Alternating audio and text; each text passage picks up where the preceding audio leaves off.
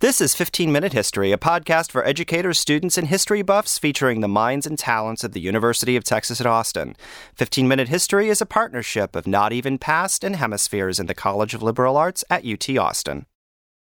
Welcome back. I'm your host, Christopher Rose with the Department of History. My guest in the studio today is Dr. Lydia Pyne, who is an independent investigator. She's also affiliated with UT's Institute for Historical Studies. And today we're going to be taking our leave from her most recent book, Seven Skeletons The Evolution of the World's Most Famous Human Fossils. Dr. Pyne, welcome to the studio. Thanks. It's fantastic to be here.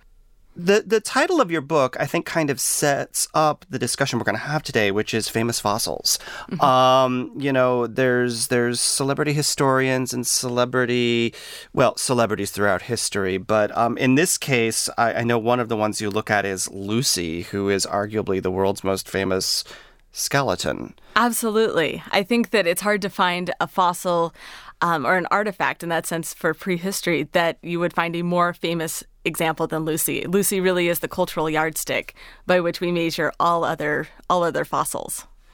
So, what is it like as as a historian? You you, you also have uh, a degree in anthropology, but studying the history of an object as opposed to you know.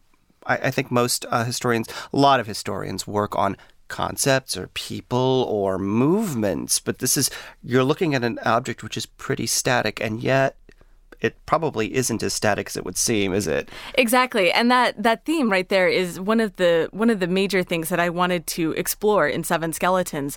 Um, I had these are famous fossils that that we know sort of through examples in anthropology classes or references in popular media and i think a lot of the time we end up with a very it seems like a very straightforward study a story. A fossil is discovered, it's studied, and then it's put in a museum. And what I really wanted to understand was what are all of the smaller stories? What are what is the life history of a fossil that gets strung together amid all of these these sort of major points along the fossil's life? And so very much I think that the the idea that celebrity fossils and famous fossils have these kind of history was uh, was very much the underpinning of what I wanted to do with Seven Skeletons. So, how did you go about sort of constructing this history of object? Sure. I one of the things that I was really committed to in the project was looking at a variety of sources. I knew that I wanted to spend time in museum archives, and that certainly makes sense for some of the older specimens, uh, like the Piltdown Man hoax or um, the Old Man of La Chapelle, the Neanderthal that was discovered at the beginning of the 20th century, and as well as the Taung Child from South Africa. Um, so I spent some time in the archives at the University of the Witwatersrand in Johannesburg, um, and so I knew that there would be an archival component to to this.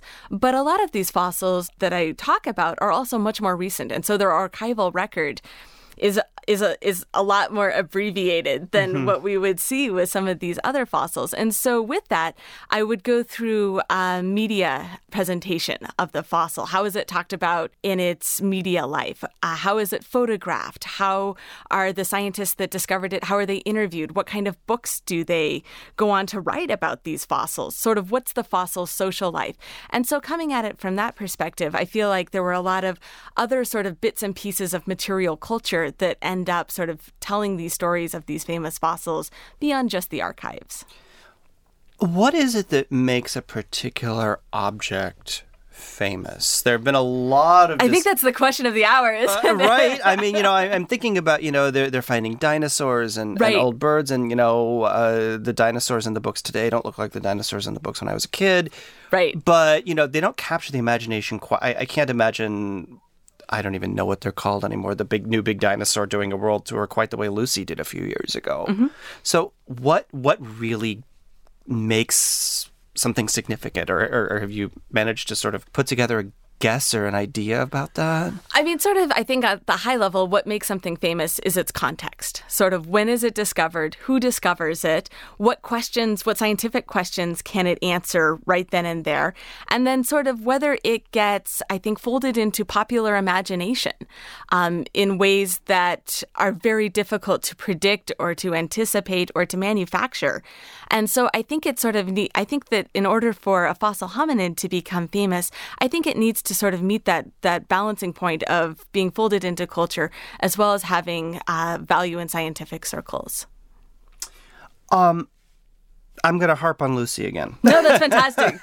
it's great. Um, because you know, as you mentioned, the context, um, which uh, she was discovered by the Leakeys, who themselves were. Please tell me I'm correct about Actually, that. Actually, she was discovered by Donald Johanson. Okay, then let's just take that question out. That's fine, but it actually is kind of an interesting question. Okay. Um, that that sort of Johanson found Lucy very on in his career, actually, in the very early stages of of his paleoanthropology career, and I think that it definitely sort of catapulted his career in a way that other brilliant kinds of studies wouldn't have. That you have this fantastic thing that people can identify with and people can point to. You're the guy that found Lucy. And suddenly that defines, I think, a scientific career in ways that that other kinds of laboratory based careers are going to be very different. And so I think that your question of sort of what does it do for the career of the discoverer, I think by and large it's demonstrable that it catapults that it catapults a scientist's career. How did she get her name? I just have to ask. Yeah. Uh, so. Uh, so she got her name from the Beatles song "Lucy in the Sky with Diamonds." Um, uh. That in Johanson's memoir, he writes that it was playing at camp the night they brought the the fossil back, and so she was christened Lucy after the Beatles song. Um, so uh, another one, uh, we'll, we'll, get off Lucy for a second. That, that you talk about in your book is is the Taung Child, which has a very dramatic story of the uh-huh. discovery. Uh-huh. Did that also lead to the well i mean first off can you sort of relate the story? And then second like does this high adventure then proceed to translate into celebrity? That's a really good question especially sort of juxtaposed with lucy there. So uh, the story of finding dart raymond dart finding the Taung child um, in south africa is one of these that's almost apocryphal in paleoanthropology. Um, and as Dart tells it in his autobiography, that he has asked the Limeworks mine that's nearby where he's teaching in Johannesburg to send him interesting fossils. And so one of these crates of fossils arrives um, while he and his wife are hosting a wedding, uh, getting ready to host a wedding. And so Dart, being the curious scientist that he is, starts rummaging through the box and finds the first part of the Taung Child fossil, this amazing uh, fossilization of a brain. Actually, it's called an endocast. Um, and so Dart finds this, and he's absolutely just caught up in this brilliant moment of, I think he describes it actually as, was I going to be Darwin's, the hand, the instrument in Darwin's hand to bring human origin research back to Africa.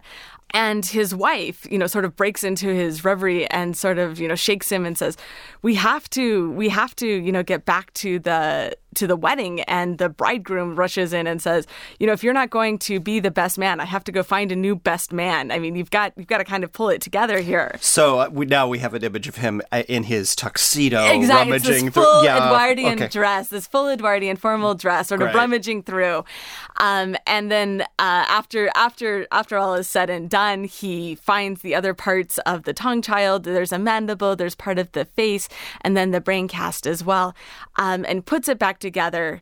And then he actually um, dashes off a publication to Nature fairly quickly, about 40 days after um, he's actually sort of freed the fossil from its limestone matrix, which is incredibly fast uh, for that kind of uh, paper, that kind of description of a fossil's uh, anatomy.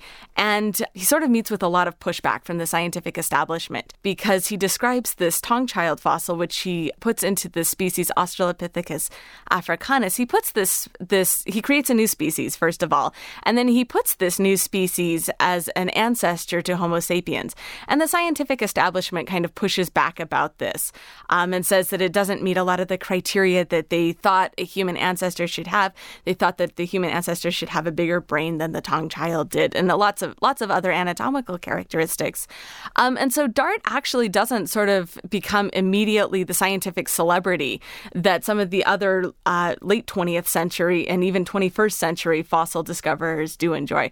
That Dart's uh, the Dart sort of takes several decades for his fossil discovery to become rehabilitated um, into the scientific establishment.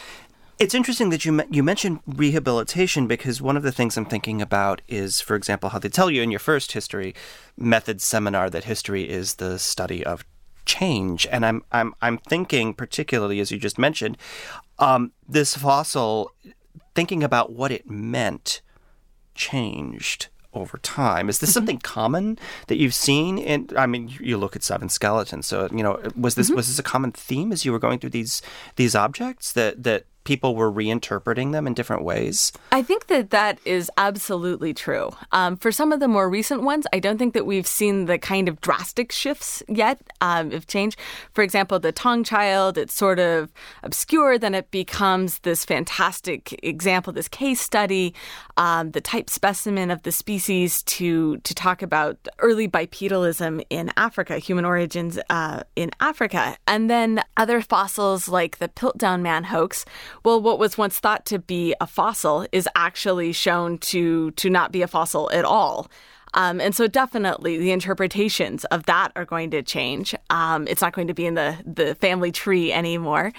Um, other specimens, like the Old Man of La Chapelle, which is a Neanderthal that was discovered in France in the beginning of the 20th century, um, when it was originally described and sort of put out there to museums and to the popular culture, um, there was very much this sort of knuckle dragging troglodyte stereotype that we sort of think of with the Neanderthal. And that original interpretation of the Neanderthals is very much where that comes from.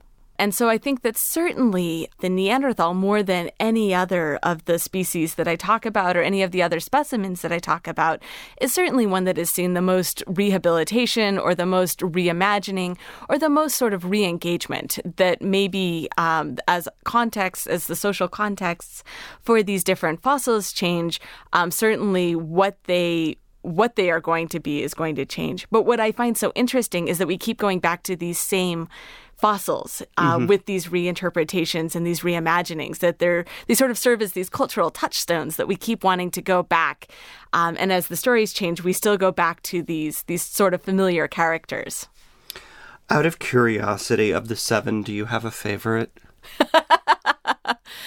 um that's a great question actually I think that I became really partial to the Taung Child um, during the time that I spent in South Africa uh, going through the Raymond Dart archive. I felt like I got to know the fossil um, more than I got to know some of the other fossils, um, and so it feels it feels like there's this personal connection, and I it felt almost like that was very much at the heart of of some of the point of seven skeletons was that these are fossils that we form connections to. People mm-hmm. have heard of Lucy. People have maybe heard of the Hobbit. Um, the the the Piltdown hoax is one of the most famous in the history of science, and so I think that people sort of form connections to these fossils through the stories that they know about them. And so I felt like forming these kind of connections to the Taung Child through the archives was very much in the spirit of the book. Was there anything that surprised you as you were going through this? These are seven pretty well known specimens, but was there anything that just sort of made you step back and, and reassess or, or really surprised you as you were doing your research? One of the things that I didn't expect one of the directions for research that I didn't expect to go down was to look at the history of how these specimens had been displayed in museums. Oh, interesting. And to sort of see how these specimens lived their museum display lives so incredibly different. So, Neanderthals that are put into the Chicago Museum in the sort of early to mid 20th century are going to be very, are going to be and to look and to create very different narratives than the Neanderthals that we see today in the American Museum of Natural History Or the Smithsonian Institute. And so, looking at old photographs, looking at old reconstructions, um, old imaginings of these particular skeletons was a really unexpectedly cool aspect of the of the story and to sort of see how we keep reimagining what these what these characters look like and how they would have behaved um, I think adds a very sort of humanizing dimension to these skeletons. I think that that also probably has a lot to do with it. Museum studies is a whole different field, but um, exactly. Um, uh, I, I, was at the American uh, Museum of Natural History um, recently, and you know, Lucy um, is literally in the middle. You could actually walk right by her if you don't know she's there. um, you know, uh, of this multimedia, they've got uh, you know exhibition. They've got you know holograms and and AV and, and, and touch this and, and two floors below it um, is an anthropological exhibit on Africa where they're talking about the the, the recent finds of Negro uh, skeletons in Rhodesia, and um, you know, so it was it, to me it was it was just a really stark contrast because I think also with the excitement goes. Uh, a lot of, of, of the funding and, and the, the modern scholarship and uh, you know it was one of those things where I mean this thing is clear you know clearly from a time when number one, you you could describe peoples as as Negroes, and number two, you know, Rhodesia was still a country, so we're looking at least the mid 1950s or 1970s, um, and it was it was just really fascinating to sort of follow um, that that sort of trajectory, as even as you move through a museum, as as to what gets updated and and what what remains very static. That's. I think that that's a really interesting point, and certainly, um, I think that these these seven skeletons have definitely been um, sort of tipping points or trajectories for different researchers being able to pursue different additional field work that Lucy has very much been able to propel um, interest in field work in Ethiopia um, mm-hmm. and other other big specimens, other big finds that I don't talk about in the book, have certainly served similar functions along the Rift Valley in East Africa. Um, and so I think that there very much is this sense that the the celebrity object, the thing that can sort of captivate imagination, is going to sort of trade in cultural cachet, whether it intends to or not. Yeah. It sort of does, and I think that that's really interesting. It's fascinating. Um, I mean, we could we could go on and on, but I, am looking at the clock and seeing we're, we're right about at our time. But I want to thank you so much for being with us and good thank luck you. with the book. Well, thank you. And uh, this has been another episode of 15 Minute History. We'll see you next time. For a transcript of this episode, images, and links to more information, visit our website at 15minutehistory.org. That's the numerals 15minutehistory.org. You can access our full catalog of episodes free of charge at our website and through the iTunes U app for iOS or the TunesViewer app for Android. You can also access the 10 most recent episodes through the Apple Podcasts app, Google Play Podcasts, Stitcher, and Overcast. 15 Minute History is produced in partnership between Not Even Past and the Hemispheres Outreach Consortium. Our executive editor is Joan Neuberger, and our technical editor is Christopher Rose. Our audio engineers are the awesome folks in the Liberal Arts Instructional Technology Services Jacob Weiss, Morgan Honecker, Will Kurtzner, Samantha Skinner, and Michael Heidenreich. Special thanks also to Michael DeLeon, iTunes U site administrator with Project 2021 and Educational Innovation. The University of Texas at Austin is a free speech campus. Opinions and viewpoints expressed in episodes of 15 Minute History do not represent the official position of the University of Texas or of any of its colleges or departments. Thanks for listening. We'll see you next time.